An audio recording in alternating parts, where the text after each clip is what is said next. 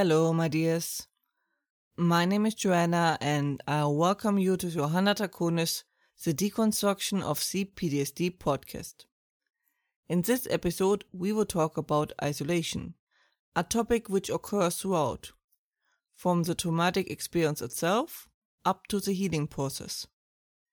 It is hard to talk about it, but it harms you greatly and your healing process. So let us talk about it.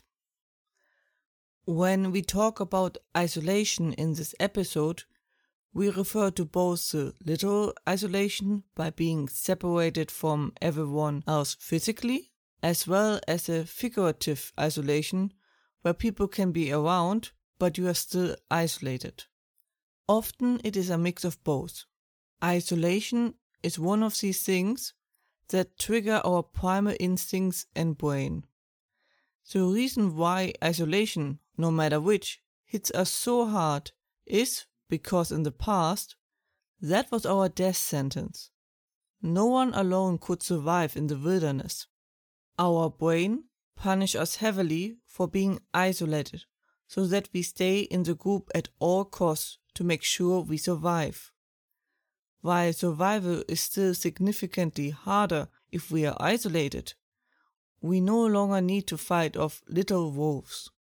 But the brain doesn't really care. It causes issues like depression, weakened immune system, worse sleep, and so on.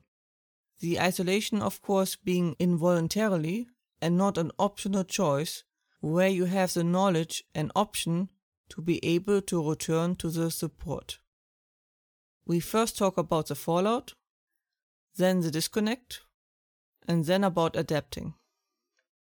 Realizing you have PTSD or having a traumatic experience that results in PTSD is a big enough shock on its own. Something that will change your life forever. And there is a lot of unknowns, threats, misinformations, and the like going around. All of that is hard enough on its own to manage. But then often we also lose our friends, family, job, acquaintances, and the like. From none to everyone, the whole spectrum is there. I usually call it the trauma after the trauma. Of course, the fair weather friends are gone, as one would expect, but it also comes as a friendship test when you really do need help and your life turns into chaos. Sadly, the illness makes social interactions worse and makes even that harder. You will also learn the hard way how much you can actually rely on people, be it family or friends or the like. From what I usually hear, it is really a fallout, and most is lost. That is not uncommon, and many share that fate, which is especially bitter when you know how important a functioning social network for the healing process is and how helpful. Feelings of frustration, bitterness, anger, despair, disorientation, and the like are completely natural and understandable. It is important to acknowledge these feelings and to let them out in an as healthy way as possible. Otherwise, they poison us and we are harming ourselves. Taking care, being understanding, and gentle with ourselves is important and crucial.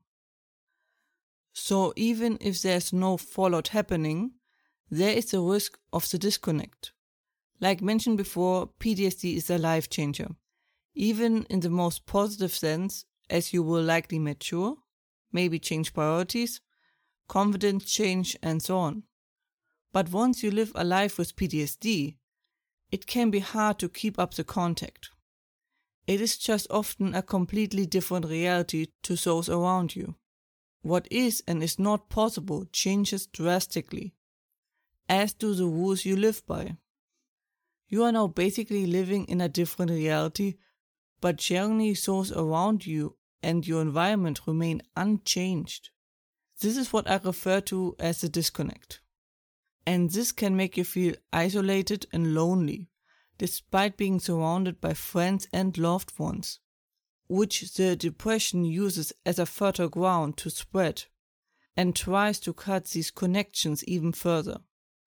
The brain is really not your friend in this situation, and everything should be taken with quite a grain of salt. If you can, I highly recommend getting a pet, especially a dog. If you can, they are often quite a game changer and a huge fountain for love and support. And while there is a huge difference to your surrounding, there are chat groups for PTSD or connecting with people who are in a similar boat. You are not alone. Far from it. Important is to surround yourself with people who want to get better and improve their situation. Otherwise, you might end in a circle of crab bucket mentality. And even with your surrounding, if you feel like they are trying to help you, then you can still make things work. Holding on to what used to be normal usually just burns energy you don't have. So it might be wise to find a new agreement. You used to hang out every Friday. Now it can be a message saying, I'm up, are you? And you make it a more spontaneous thing. PTSD now dictates your daily routine, and you have to adapt to that. Learn to estimate your moments, see what helps and works, what you can easily do and what not. Things might not be as simple as they were before, but it is like going somewhere new. You learn, you experiment, and you adapt.